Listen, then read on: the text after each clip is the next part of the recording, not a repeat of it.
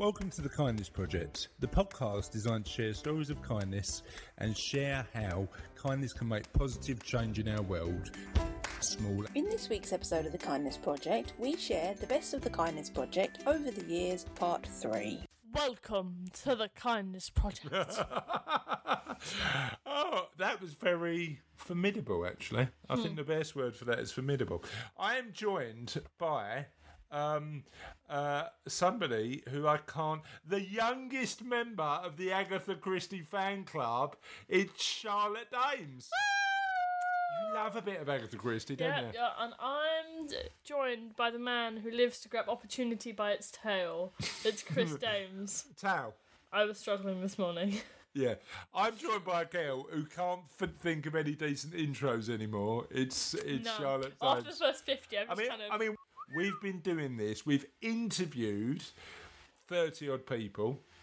We've been doing this and talking about positivity and quite a lot of nonsense. Um, so this week, this week, I are we going to go straight into question of the podcast? oh, let's do it. Yep. So this week, question of the week is: Who is the world's greatest detective? Agatha Christie. Agatha Christie wasn't a No, detective, no, was she? no, Agatha Christie, Sherlock Holmes.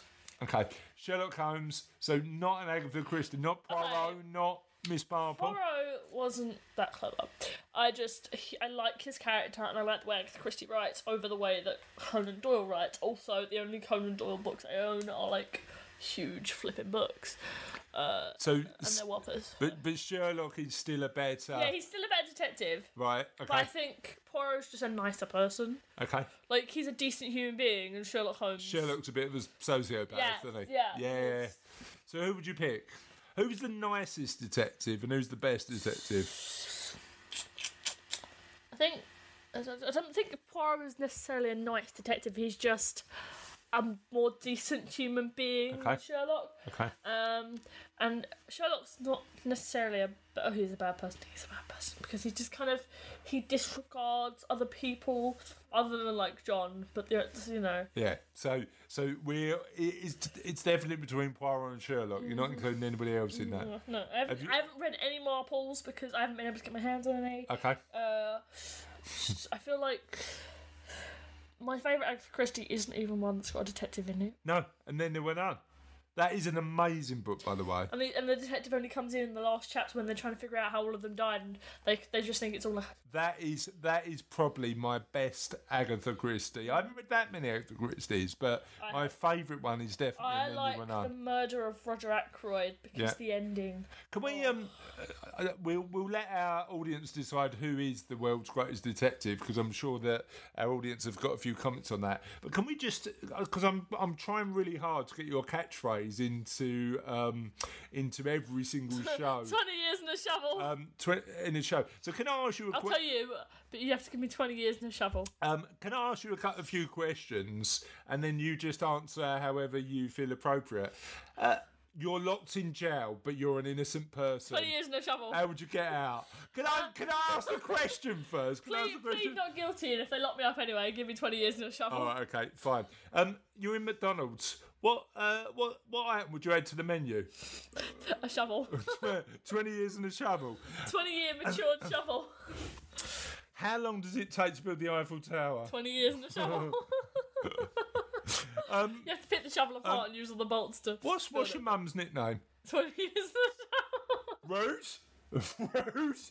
Um, let me let me let me let me think. Where would you live ideally? 20 years in a shovel. 20 years in a shovel and I'll get there. Um, what uh, you went to a fortune teller recently? What did she say to you? 20 years in a shovel. Good actually. Yeah. Well, no, not Uh, that fortune teller, but I had my card ready, so. Oh no, you didn't, did you? Please tell me you didn't. You know it's all nonsense, didn't you? Yeah. Who read your cards? Who read your? I I can't believe you read your card. Who read your cards? This is the first time I'm hearing this. Why? Why are you telling me this on Facebook Live, live on a podcast? Who read your cards? Oh, thank you. Who read your cards? Right, right, right. I told you last week that I was two percent Scottish. Right? I, I shared that information with you. So what I I've, I've shared the information that I have my cards read. what did the card say? Um, You're the two of hearts. no, um,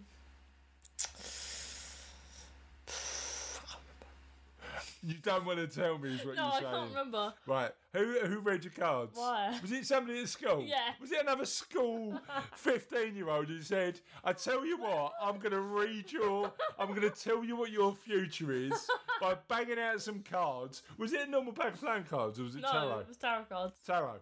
Tarot Yeah. cards. So what tarot cards did you get? Um, the I think there was some ones, some queen, and there was a queen. Some ones. She was just using a normal pack of cards. no, no, Yeah. yeah, wands. Um, I think you got a five of wands, I think. Five of wands. Yeah, what does that tell you about your life? I don't know. Yeah. It was just a picture is of all some men carrying some sticks. Tarot. Honestly. Do you want to go and see a face healer next or what? What other sort I'll, of I'll just I'll just meditate and use face masks. They work the same. me- meditating use face, But but I, I, I, do not let do not let well you look do what you want, but please do not take anything that somebody who's read your cards says seriously. I bet she said you're going to have forty seven kids or No. something, didn't she? No. You know what, right? Russell, um, the esteemed editor of this show, once um, went and um, uh, went to a fortune teller. Now you know how I feel about fortune tellers. I'm a bit of an evidence guy, I know. aren't I? I like evidence to be the base. I, I, I, no disrespect to anybody who believes what they want to believe, but I like to see the evidence. Okay. And Russell went to a fortune teller who, and Russell's a big fella, okay? Um, Russell went to a fortune teller who said, I get the feeling that your ankles hurt, right? And and I looked at him when he told me this. I went, Russ, you're 22 stone. Of course your ankles hurt. I mean, I mean, genuinely, how much of a fortune teller do you need to be to say you're a big bloke, your legs might might hurt every now and again? I just, I just don't know. I just don't know. So, so please don't go and see a fortune teller, or if you do, do it as a laugh. Don't take it too, too seriously. Um, so, uh, world's greatest detective. Sh- that fortune teller clearly wasn't the world's greatest detective, was she? Because wouldn't have taken her too much to work that out. No, no, No, no. no. She was a decent detective though. She did figure out. Welcome, my friends, to the Kindness Project.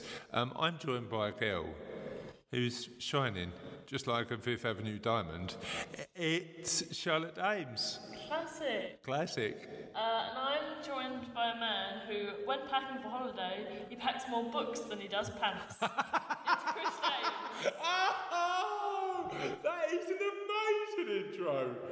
Thank you. I came up with it five minutes ago. Right, no, look, I, there will be more undergarments in my case by the time we leave for holiday tomorrow. Currently, there's four pairs and six books. No, that, that No, no, no, no, no. Right, there will be more pairs because I, you know what my tradition is when I go on holiday. I like buying new pants and socks. That's my holiday thing. New pants and socks for a holiday.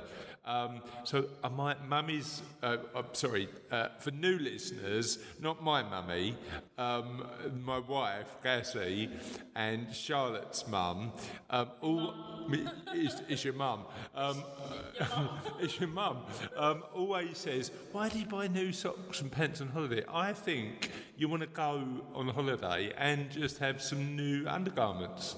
So that for holiday. that book pant ratio that you've um, very weirdly connected, um, but funnily connected, will change. So I will have just as many books as pants, and potentially more pants than books. What's your book to knicker ratio? Two to eight. Two to eight. So you're taking eight books and how many knickers? No, no, no, no, no. Oh. I am taking eight books and 24 knickers. I'm taking eight knickers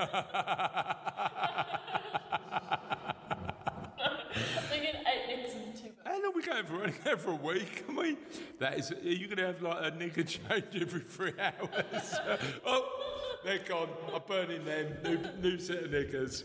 New set of No, and two books, but I am taking Hitchhiker's Guide and it's the complete collection. So it's five books in one, so it's six. Yes, I don't know. I don't know if because I'm taking um, the Spike Milligan collection, so it's got all his poetry, all his novels, everything in there, and that counts as one book because it's a compendium. So that that that Hitchhiker's Guide is a beast of a book, isn't it?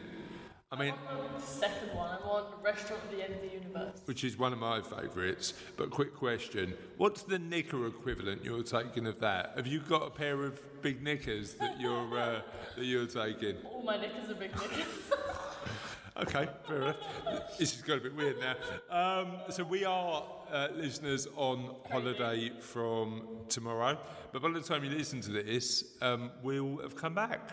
Um, and then gone again. That's the way, yeah, and gone again. Because we, number one, we like holidays, and number two, that's how podcasts work.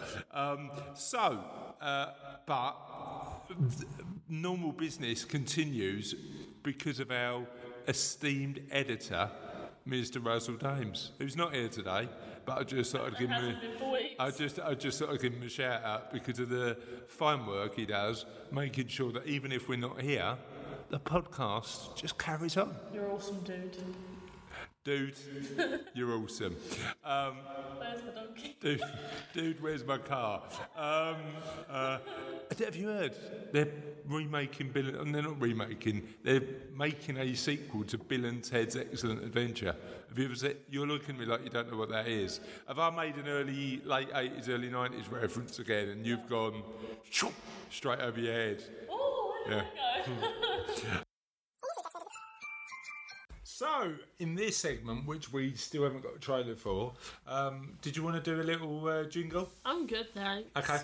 It is the section where we just talk about a little bit about good news. And in this particular week's story, I've got teen praised for his honesty after heartfelt apology and cookies.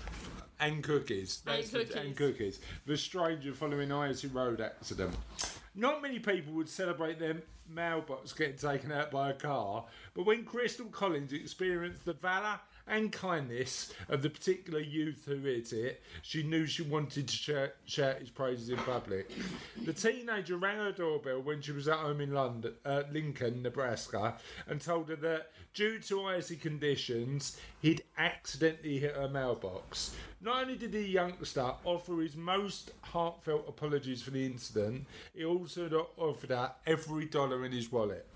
Collins told him to keep his money, but he returned to her house two days later with a plate of homemade cookies. If anyone who wants to come round, don't knock down my letterbox because my letterbox is attached to the door, and that might be a bit awkward. but if you wanna, if you wanna, if you Especially with the storm we got going on right Exactly, exactly. Yeah, it's a bit stormy. If you want to come round and I don't know. No, actually, don't. Don't do, don't do anything. Just bring cookies. That's what I'm saying. cookies. Just bring cookies. Cookies. Collins was so touched, she published a Facebook photo of the young man from a security camera last week in hopes of, of identifying him and his family. I am looking for his parents, she wrote. They should know what an outstanding young man they have raised. After the post was shared several thousand times, the young man was identified as Owen Sullivan. Uh, it also reached a social media of his mother Jamie, and she was extremely touched by her son's honesty. I honestly got teary eyed because it was so ju- just nice to know your kids do good things when you're not around. I love that story. I love that story. What do you? How do you behave when nobody's looking and nobody you know is looking? That's the true test of an individual. What do you think? What do, what do I think? I think they're right. I think that is the true test of an individual. exactly what they do when no one they know because like people often act differently to try and impress others so if there's no one you know present What would you do? Yeah. who are you trying to impress and the answer is absolutely no one Yeah. So, but an amazing thing to do. Well done, that young man. Well, well done, Owen. And um, yeah, carry up, keep up the good work. Like Tell that. me a bit about the page. Talk to me. So is that on Facebook? It's on Instagram. Instagram. It- we haven't gone through to. I keep saying we like it's an organisation. It's not. It's just me. I do everything on it on my own. It's um. It's yeah. It's just on Instagram at the moment. Um. So it's And basically. these are where the videos are, right? These are where the videos are, all the motivational quotes. We uh, uh, I've had you know other guests come on the page and stuff like that to speak. Um, I've actually been asked to do a bit of uh, motivational speaking about uh, mental health in companies now, Yeah. so I'll be putting that onto it. But it's more like little sentences, little phrases, little quotes that you can read it in the morning and think, "Do you know what, that's me. That's giving me a boost for the day. Yeah, Yeah, but like, like one of my most um, most liked posts actually was, "Do you ever feel like you have your demons locked up, but you're the one who gives them the key?" Yeah, yeah, yeah, yeah, yeah, yeah. And then people start going, "Oh yeah, I've, I've got this and this and this going on," but sometimes I think about it and boom, I'm down into the ground again. Gotcha. So you are the only one who lets who lets Yeah, that demon who's in control? Yeah, Exactly, but yeah, the, everything is on there. Uh, even the links to the website and to the podcast, it's all on there. Uh, and that's where I actually speak to a lot of. I don't like to say clients, but uh, that's where I speak to a lot of people about Yeah, their, their mental health. So I actually book them into little slots through the day because I I work seven days a week. Yeah. So it's a little bit hard. So in the evenings, I'll say to someone, "Okay, well, if you want to talk talk to me, you can talk to me between six and seven Okay. and we'll have that slot. So I actually speak to people every day, um, all different, all people from around the world, uh, and Just supporting them Just- through just- their yeah, own journeys. because I'm not involved, yeah. I'm not involved in anything that actually goes wrong. Well, I mean, I, I suppose what you said was really interesting because the the um, story that I like the most, and I'm pretty sure we've told it on the podcast before, but the story I like the most is is the one um, um, about a granddad and is speaking to his grandson, and he said. Um, in your mind, there's two wolves. Have you heard the story? No. So in your mind, there's two wolves. There's one that's full of worry and doubt and insecurity and, Okay. and hate and you know all of this sort of all these negative emotions. And there's one that's full of love and hope and joy and and happiness and you know kindness and all of that sort of stuff. And these two wolves are always um, sort of fighting. And the Yeah. little boy turns around and goes, "Granddad, who wins? What wolf wins?" And the granddad just says, "The one you feed."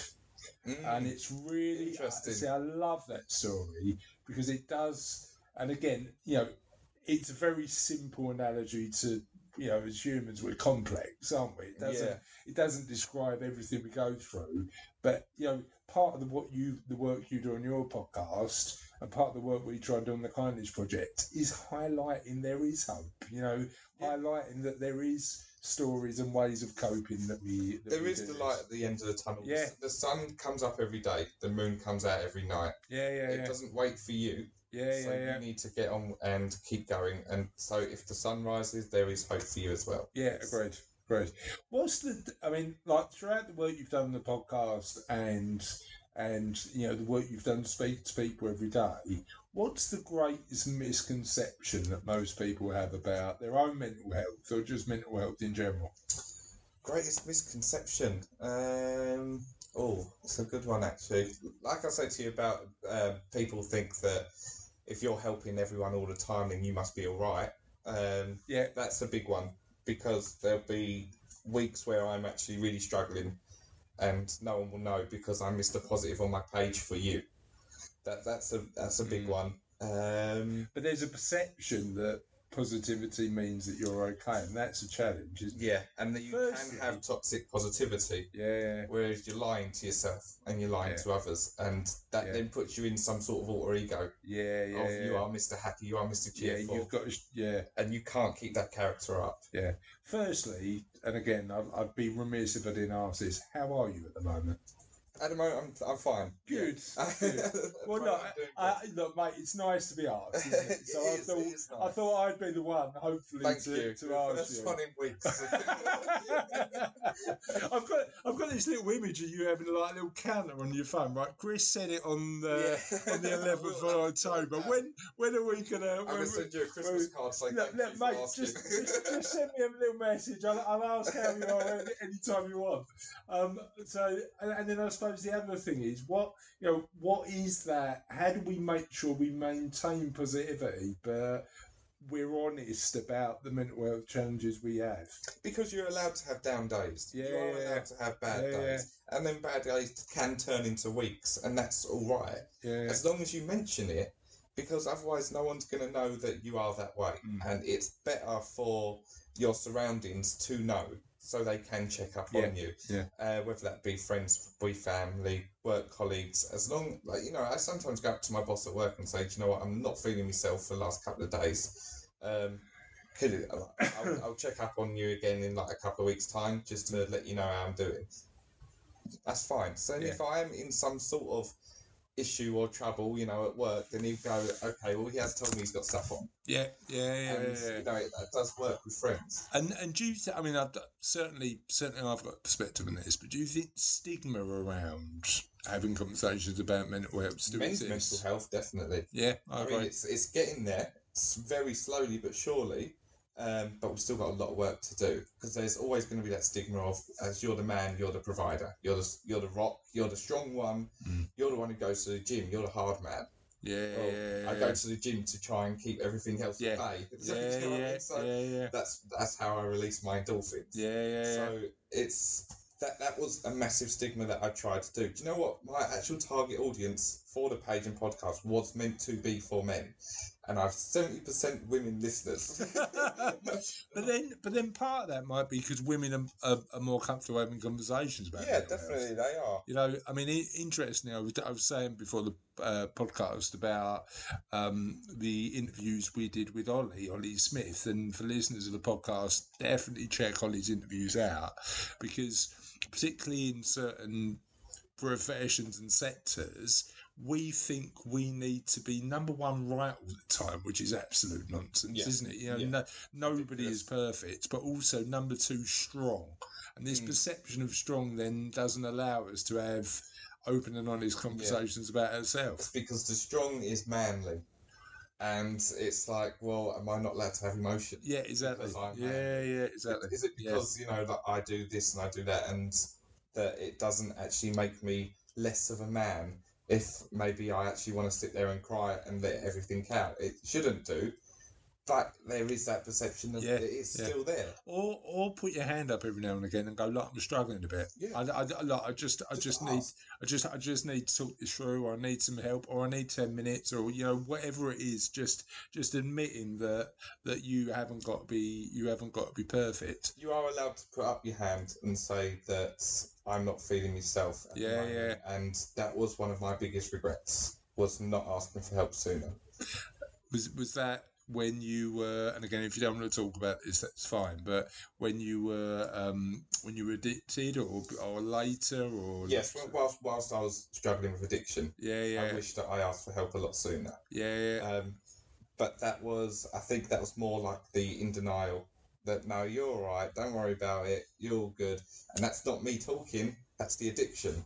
Yeah. And w- well, we say like, you know, I, I like to say taking drugs or alcohol is a choice, but addiction is a disease. Yeah, So yeah. it does come into it where the disease actually takes over and that controls all of your uh, thought processes, Yeah. all of your emotions, and they're never happy. Yeah, yeah, They might be happy for five minutes, and then the rest of the day it is absolutely depressing. Okay. It's awful. So I, sp- I suppose I suppose the other thing it's really interesting when it comes to mental health because the other thing um, uh, I often think is how amazing some of these tools are that we've got now digitally Mm. to talk to other people again from around the world, share some of these ideas and stories, help people positively, Yeah. but also how some of these tools can be detrimental to our own mental health. What do you think about that, like sort of uh, challenge?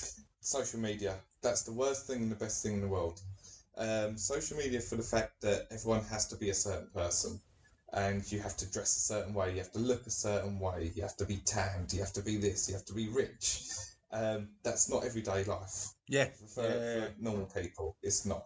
Yeah. And you know, for, for, for that that couple that you aspire to be, who's on social media, who's always in Dubai and who's always at posh restaurants, no one knows that actually they argue every day and they're massively in debt from the holidays. Yeah, yeah, yeah, yeah, And that's what's really bad. Um, and obviously the trolling that goes on, the abusive messages. Um, but then obviously, I've I've spoken to the spoken to sorry the best people ever through into the mind and the strongest people ever who I would never have spoken to in the street. yeah, yeah, And yeah, that yeah. that- that's And and that the and that's the challenge, isn't it? yeah It's such a great connector, and and I- and we get to get windows of the world where you know you can.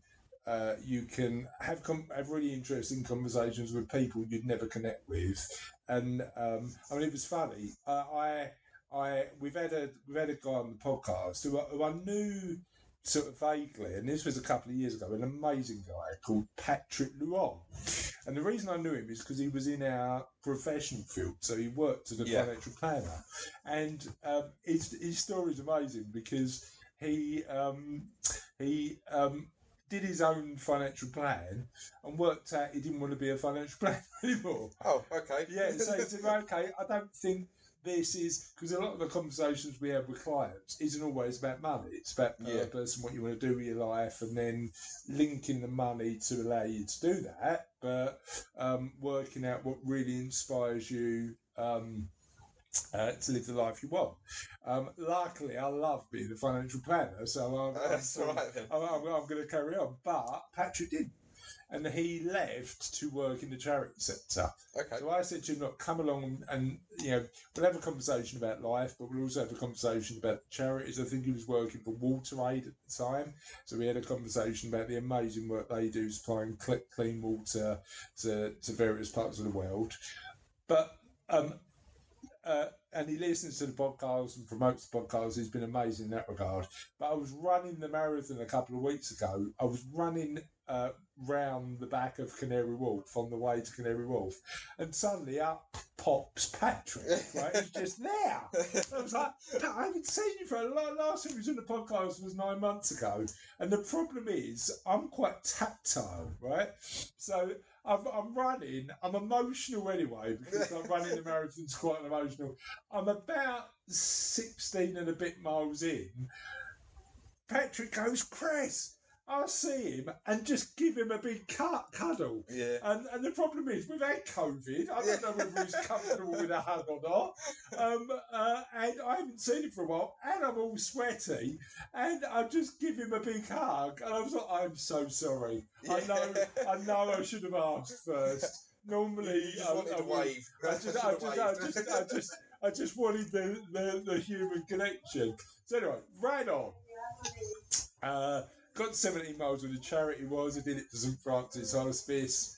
Uh, uh, and my girls were there, my two daughters and, and my wife. Had a big hug from them. Um, and then got to mile 23. There's Patrick again. So I was like, he, that cuddle couldn't have been too bad. Yeah. He, he knows. It. So anyway, I actually, uh, sorry, um, I'm being a bit noisy. Um, uh, um, I actually, I actually um, asked him this time whether he wanted a cuddle or not. Yeah. He did. So it was all right. But yeah. Well, I think it would have been a bit late to ask now, wouldn't it? Just be like, we've done it once, let's do it again. exactly, exactly. We've broken all the rules already. We we need, we need to make sure that we're we're we're, we're being a bit careful. Human contact is key.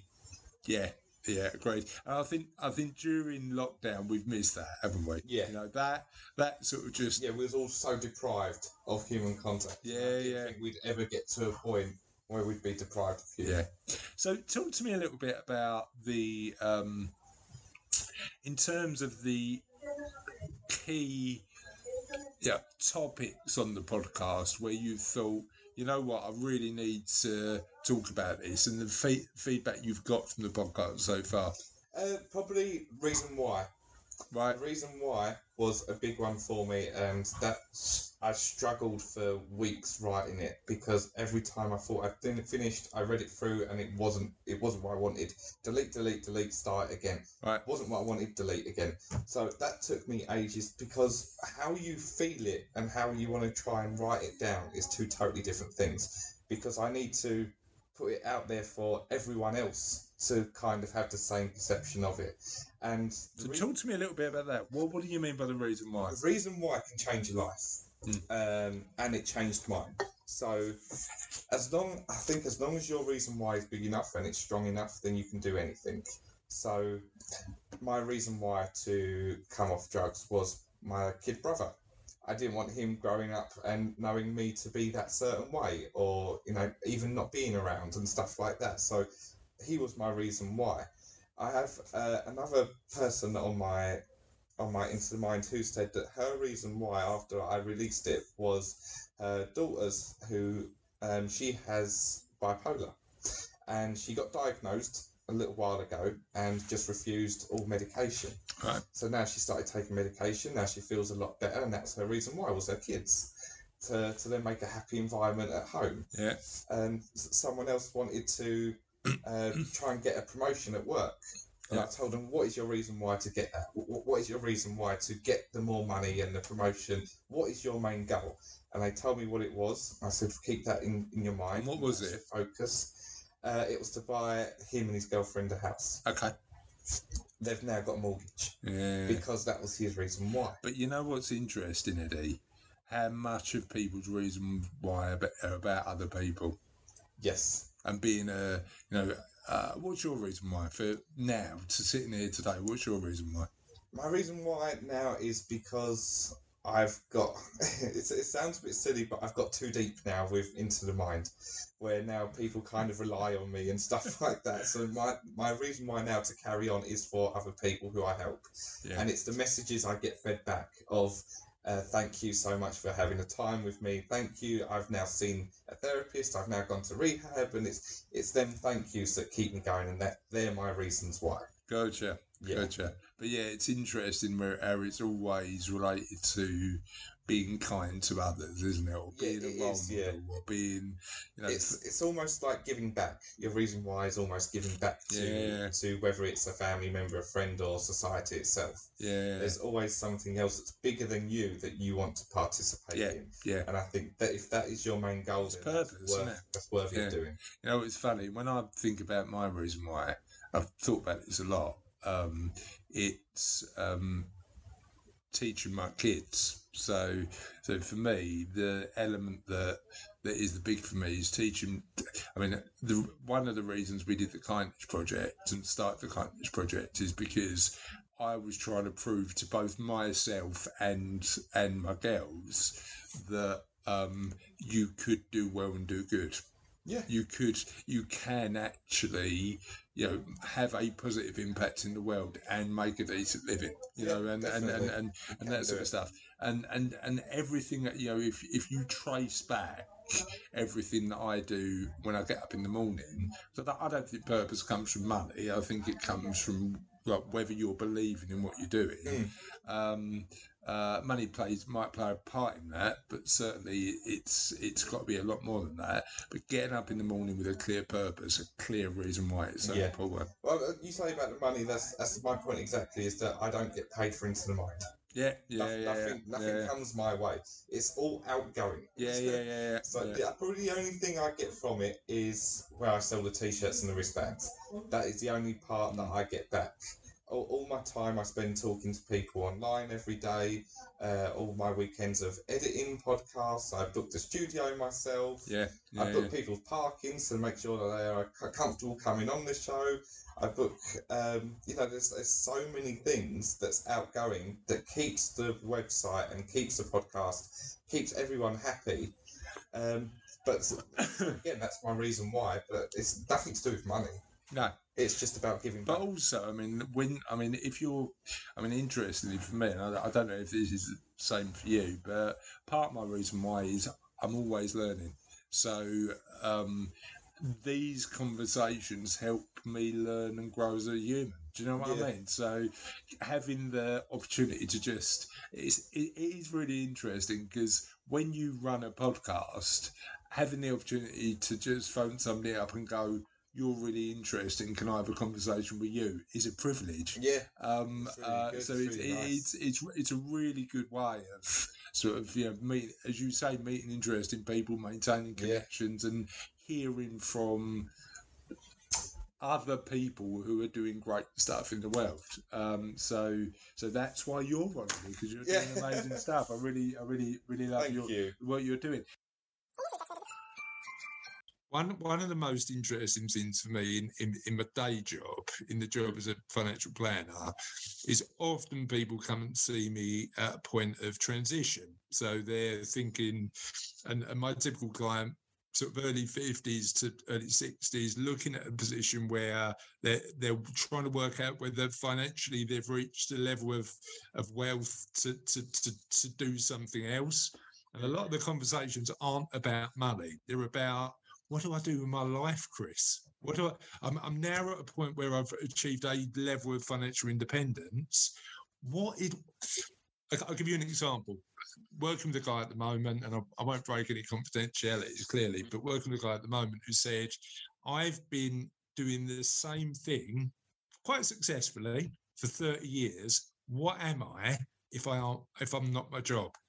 Um, and part of the part of the conversations that we have are around saying, what is your purpose in life? What is it you really want to like? Where do you add value to the world over and above the money? If we know, if we can tell you that the money's going to be all right, and that conversation, Jeff, fascinates me because it's Mm. so interesting in terms Yeah. of helping people, you know, and guide. And and the life coaching, I'd imagine, is is doing exactly that, just more intensely, right? well, you- you're in a you're in a coach even asking those sessions. I guess I, I guess it's um, how you um, put a structure around that conversation, so that someone walks out the door feeling like they are, you know, a, a step closer towards working it out and feeling empowered as a, as a result. But yeah, what a fascinating stage of life to be in, where you start to actually um, align yourself with what you're what what you actually want to achieve with the time you have after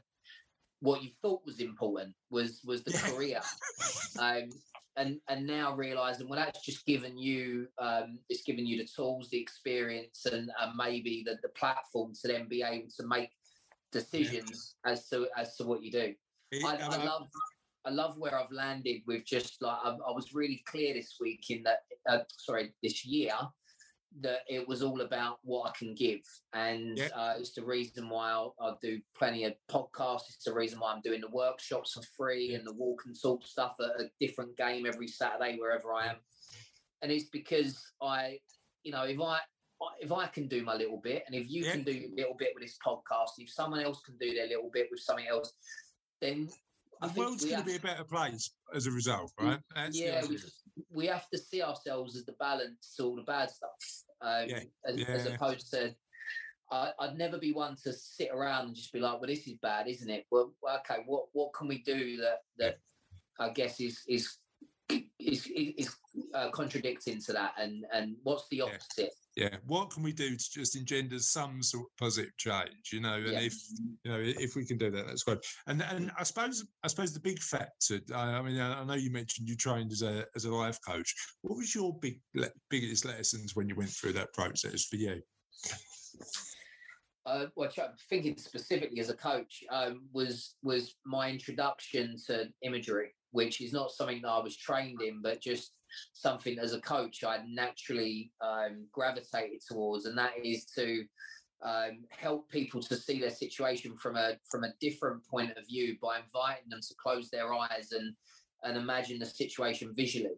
And um, by playing around with that and by realizing how powerful it is, um, what a lot of people get very used to avoiding the um, the, the same conversation they they seem to be having a lot with a lot of people where it's just purely verbal. Um, but actually, when you invite someone to see it um, uh, uh, and to create an image, obviously it's not me giving them the image; that's them creating it for themselves and telling me what they see and what that metaphor is for their for their situation. um, that all of a sudden their resistance to kind of exploring it is is less as a result. And Yeah. and as I say, it's just like it's, I, it never ceases to amaze me how how powerful imagery is in helping people unpick um, the things that they've been stuck in in the past. So so that was that was it's that visualization of a, of a different situation, the situ- situation they're in, just viewed from a different perspective. How would you use that imagery? Yeah, yeah, it's quite flexible. It's really creative in that, that actually what I'm trying to do, I guess, is help them to construct the, the visual image. And then Yeah. when they've constructed it, we start to um, we start to question it, why why things appear in certain ways. But the detail you can go into is absolutely immense, and it all represents very cleverly um, something that your subconscious has just sort of offered up. So um, yeah, I remember learning about how we're all an iceberg in that what what our conscious cognitive thought process is is what you see above the surface, which is it seems like quite a big you know element of the iceberg, but actually it's when you- is it? Yeah. when you see beneath the surface, it's only five percent of it, and, And And the problem is, uh, certainly for me, is the more you learn about that personal development stuff, that the more you, the more you realise you don't know. We don't know we don't we know very little. We are uh, the comprehension of who we are why we are the purpose of why we you know it's it's it's such a, a huge unexplored expanse. And there, and there, was- there was a few podcast interviews that I, I really piqued my interest, particularly, uh, and I, want to cover off a couple of things on this. Number one, gratitude. So, num- how important do you think um, gratitude and being grateful is is is in terms of your mental health? I just know when I, I read the law of you know I read the secret about the law of attraction when I was quite young and um, I remember thinking ah this is how I think this you know someone who's very positive this will will really speak to you because it it infers that basically your life is in your hands and that if you take full responsibility and accountability for your thought process then actually that will deliver the the the, the life and the experiences and I guess in some ways the, the luck that you're looking for. I, I personally, and again, you know, I, I completely appreciate that people might disagree with me. I, I I've not read The Secret, um, uh, but I just think the reality is a bit more nuanced and and and deeper than that, purely and simply because the law of attraction just seemed like uh, too much of a simplistic solution for me. What did you think? No, I agree, but it's a great place to start. Yeah, And what do you yeah. lose? You know, Yeah, so it's yeah, not it's not a religion, and I don't think that you know you're never asking anybody to um because it doesn't explain why people get serious illnesses, right? You know, it, it, it Yeah. doesn't explain. So you're right. There are obviously huge caveats, but my my response will always just be, "What's the harm in taking accountability?" Which is massive hundred percent. for for your thoughts. Uh, if we imagine why anxiety is so is so rife at the moment, and and that is about how people um, people don't quite have the the the, the the, boundaries around their, their thought process so it gets carried away it gets heightened and exaggerated and next thing you know something is thought into being a far bigger issue than than maybe it was initially so that's I'm with what you happens that. if you yeah, Yeah. if you if you if your thinking is is let's say you know not constructive then then you're looking at anxiety if your thought process is one where you understand that that that if you think positively about things then you can manifest these things into your existence um then all all it means that even if it doesn't work and actually that's not that's not how, how the universe does work we, you can't ask believe and receive um, then it just means that you've spent a lot less of your day worrying about things unnecessarily.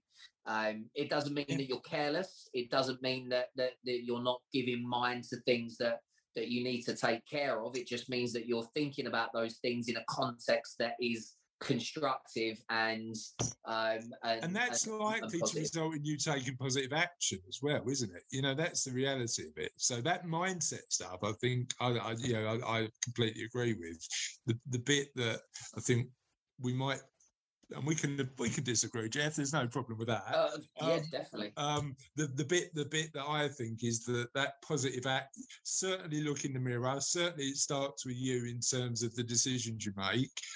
The bit that I think, and again, I might have misinterpreted interpreted the book. The bit that I, I I'd add on to that is you've got to take the positive action. This stuff that Uh, just doesn't come to you. You've got to take the action to to drive stuff forward. So maybe I need to read it. Maybe I've misunderstood it. No, but- no, listen, not at all. But of course, you're right that positive actions lead to lead to positive outcomes. Yeah. But it's it, we have to recognise that our thoughts are incredibly important, and they, they're not just things that rattle 100%. around in our head. Yeah, we wouldn't we wouldn't have a, a mental health epidemic if it if it wasn't for the fact that people are are not taught um, to to you know to to to value the importance of uh, of your thoughts. And anyway, sorry to come back to your initial question. How important is gratitude? Well, this is the main. This is the main one. Really, this is the main way that we can ensure that we're thinking about what was good. Excuse me, one sec. I'm a lot Alright. of talking today. Um, yeah, it's a way of ensuring um, that we uh, are able to think about the things that were good in our day. It, it means that we're facing forwards as opposed to looking at what was what was bad. And again, if you believe in the law of attraction or not, it just means that the more you focus on what you're grateful for, Yeah. the idea is the premise is that that we will experience more things of a similar nature that we might say thank Yeah. you for. It's my Yeah. favourite word. Thank you. To say thank you, I sometimes shout it in the car when I'm on my own. Um, and and it for me it gets me in a really great state of mind where I'm completely present with what I've got and Yeah. with feeling resourceful or resourced and having everything that I need instead of I guess someone else in the car behind me will be having a different experience where they're thinking about everything that they lack. Yeah, And ultimately, where you are in your head just dictates your life experience. So, um, you know, my experience when I'm being grateful is that I'm having a good life, and that the 100%. experience at that particular time is that things are good. And Yeah. I want to spend as much time in that state of mind as I possibly can during my life. and Yeah, that's not to say we're going to ignore things that are not good and, and not try and find solutions and improve those things.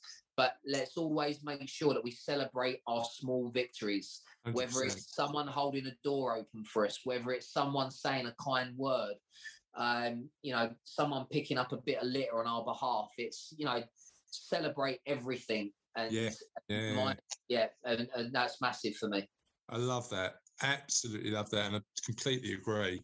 You know, when we look at the world and and where where we are at the minute, um, I think realizing how lucky we are every day is so so important. One one of the conversations that you had on the podcast that I loved, and one that I struggle with because I love a bit of technology, Jeff, Yeah. um, is that using technology as a force for connection and communication and but then you know, I think you and your son had a conversation about how often we spend our time on our phones. Mm. Um, now, I haven't, if I've got to be honest, I haven't checked the amount of time I spend on social media. I'm a bit scared, um, but but I, I I agree. I mean, the, the the the what the thing that I do do is that sort of do not disturb button on my phone is on constantly, so I can manage my own time time and attention. But that that was a good conversation. Can you share with our listeners, you know, what you know what, what you shared on the podcast? So no, yeah, the basic premise just around um, distraction, I think. And uh, I remember reading a book called Indistractable by Nir Eyal, and um, I Yeah. took a lot from it. Uh, um, and I think we all have to be careful around the amount of power that we're giving to the device. Um, and sometimes we can spend, you know, hours, even if it was just two hours a day, that's 14 hours a week. That's, Yeah. um, don't make me do, you know, any maths, but basically over over the course of a year or even a lifetime, we're talking about months that Yeah. you have given up of your precious life. Um, and don't get me wrong, there are obviously business uses and it can be used socially, but do we control it or does it it control us? is it That's at the all, or question is it? Uh, yeah, yeah, hundred Uh, percent. Is it like a crutch? Is it something that we lean on? Is it something that we turn to when we have to be uncomfortable making conversation with someone instead of being human and actually kind of inquiring, "How's your day?" to someone. You know, it might be whether it's you know you can all imagine sitting around a table with family, and it's very easy for you to just sit there on your phones um, you know, feeling that that's sort of more important. But if you're not connecting face to face, I don't know. It's just, it's a massive concern for me. So I always try and regulate the the, the time that I spend doing any of these things. One, one thing that's massively important is um, not leaving the phone uh, by your bedside. So um, yeah. you know, because it will always be the last thing you do for for longer than you should be, and it will always be the first thing you pick up in the morning. It's just a terrible habit. So I'll always put it in the plug point furthest away from the bed. Um, I'm pretty sure that you know it's good in terms of not getting those. I've seen videos of how uh, I think it was newts or little fish swim around and to to avoid uh, a mobile phone because of all of the waves that they emit. So right. a lot of our kids are sleeping with their phones under their pillows. I yeah, yeah, yeah, not good. It's not yeah. good. It's it's funny when when uh, as I said, Charlotte was struggling a couple of weeks ago. So we've just adopted a new routine that phones off. We go for a walk every day because we've got Hornchurch Country Park behind us. And just we, we we just don't touch technology for that hour and just chat. Most of that chat is absolute nonsense, Jeff. It's yeah. just yeah. it's just us sort but of having a laugh. But yeah, just spending that time is really, really important. And yeah. then the other the other sort of thing that appeared on the podcast that I was really fascinated about. Um, yeah. uh, and I, by the way, I've really enjoyed this chat. It's been really insightful. So thank thank you. Now that's now I'm sort of learning already.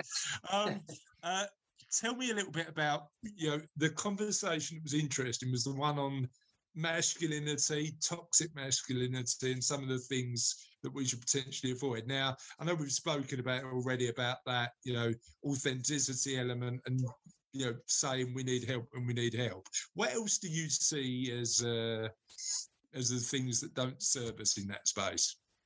Uh, uh, well, just just being completely absent from from anything that has any emotional value. Um, so I put I put the walk and talk song quite a lot. And uh, simple premise: you you you get together and you you walk and you have a chat. And if it's about something meaningful, great. If it's about football, no problem.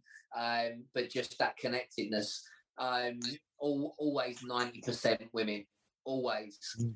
always. And it's it's like how are we going to help men if men aren't going to help themselves? Yeah. Why are we so tied to that that preconception of what strength and masculinity looks like and how it behaves? Yeah. You know, you have to you have to drink pints down the pub and you have to. Yeah, why can't you go for a walk and have a chat? Why can't you? Yeah, why why can't you be be flexible enough to do that? I just know I'm not being critical when I say this because I understand everybody's got their own um, limitations and things that they find difficult. I know I have, um, but I know that a few guys have have kind of approached the walk and talk where we're all meeting and have have literally turned back or not go out the car because they've seen that there's quite a lot of women there and stuff. So it's um, I know that there are, are, are, probably equivalents that can be done. I, I, work with a charity called Strong Men who are for bereaved men, and um, they take them up Snowdon. So you know, there's something like yeah, you, know, yeah, you don't have to talk if you don't want to, and we're gonna we're gonna walk to the top of Snowdon, and that that feels that like feels a really madly. It feels like a, a, yeah, without yeah, without being stereotypical, because because uh, you know ultimately I think people get it and it does draw people out a little bit, you know. Yeah, I think um we've got we have got a challenge about breaking down those perceptions, though, right? You know, it's just we have got a. How do we do that? I don't know, but I need to find the format that breaks that.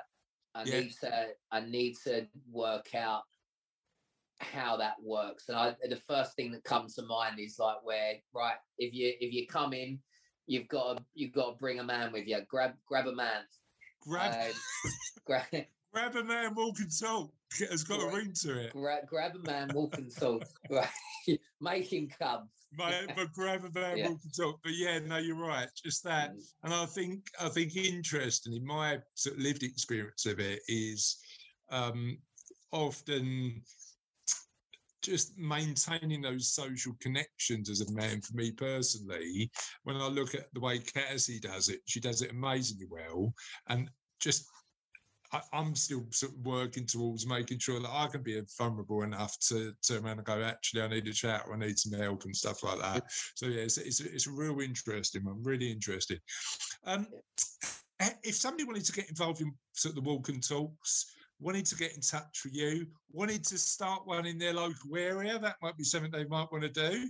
Um, where can they where can they find out more about you? That's a great idea. Yeah. So just um, on Instagram and Twitter, I'm um at Jeff Brazier. Um, my email for for those things is Jeff at jeff-brazier.com. Okay. Um, there's a lot of Jeffs, I know, but uh, but yeah, if uh, if someone wants to to make a suggestion or come along to something, then that's what it's there for. And and yeah, I'd love to to get something um, sorted out in lots of areas. Uh, Hornchurch will have to be high up on the list, though. I don't know whether I've got too much on though, Jeff. That's the thing. But we, I'm sure we could find somebody to do it. Now, let me come along to one of yours first, and and we'll we'll we'll, we'll see what we can do. I, I Um, think this it's simpler than we think. It's uh, yeah, simpler than and, and most of the well, I say responsibility, but all you need is a is a is a calf that's accessible and a few people that are happy to put on workshops and everything else will fall into place. Hundred percent, love it. Uh, thanks for your time today. I've really enjoyed our chat, and uh, thank you for being a guest. Oh no, actually, uh, one thing Russ is going to kill me if I forget. So that's Sophie. That's my youngest. Hello. If you're ready to just How are say you? hello. Good. Good. We are still recording though, so are you going to sit down or are you going to you're going to no? She's off. Um, one one thing we always do every week on the podcast, we have uh, a question that's non-kindness related, but about you know just just because we're curious people, we like to ask questions. Um, The one that we've um, sort of shared on social media this week that's got a lot of attraction is um, what's the world's greatest movie soundtrack? What do you reckon it is? What's yours? Oh, The, the, the first thing that comes to mind is Star Wars because I, I grew up in that, but but I need to revise my uh, my first submission and say that Charlie and the Chocolate Factory, Great, great songs of Charlie and the Chocolate Factory. Amazing pure stuff. Pure imagination, Don't Cry Charlie, yeah, some absolute classics for me. And we haven't had that yet on the list. We had a lot of Baby Driver, funny enough, but um, uh, yeah, yeah. Pa- I, I've been listening to it, to it in the car yesterday. Baby, Baby Driver has got an amazing soundtrack. Hmm. Not original songs, but yeah, really, really, really, really well selected. Yeah, Jeff, Jeff, thank you so much for joining us. Um, yeah, no you. worries. Cheers. And we have reached that stage of the podcast again. Tis the end of another podcast, but the end is never truly the end because the end is always the beginning of something entirely new. And Uh, that this week, that entirely new is. Last week's question of the podcast this week, as it normally is. and last week's question of the podcast this week is um, in your opinion, what's the world's greatest city? Now, I know how you feel about this, Rose, because we spoke about it last week. Are you still saying Norwich? Bangor in Wales. We've been doing a bit of research. Why Bangor in Wales? I, I just like the sound of it. Bangor. How about Barry Island? If you're going to go for anywhere in Wales, you've got to go for a bit of Barry Island, haven't you? No, I don't like islands. Oh no, not islands. You live on an island, Russ. It's called the United Kingdom. oh, uh, uh, are we are we are we not commenting on that one, Russ? or No, we no, we're not. no, We're not. no, we're not. I'm not, Okay, I'm not fine. even gracing you with a response now. Clearly not. Um, Mike Christie said uh, Barcelona after Liverpool. Uh, Mark Eccles said he likes Barcelona as well. Sean Acton said London. Um, Kevin Holt said London first. But if I'm traveling around, Rio de Janeiro is the only city I know to have a rainforest, a beach, and a mountain. I think that's a good shout. Sam Chilton said uh, Phnom, f- apologies for the pronunciation here, uh, Phenom uh, after London, of co- course, and apparently Southend.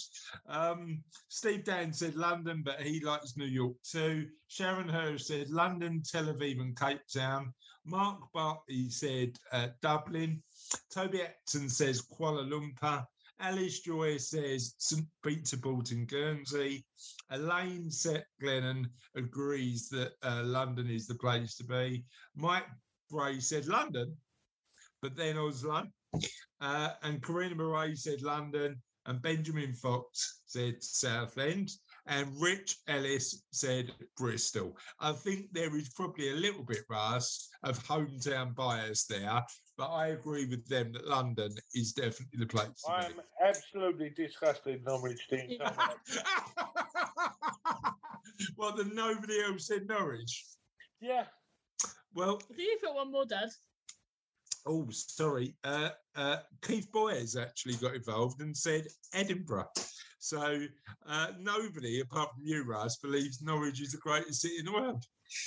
unbelievable. and on that note, unbelievable. And on that note, that is another show. Uh, we'll see you next week. Bye. Bye.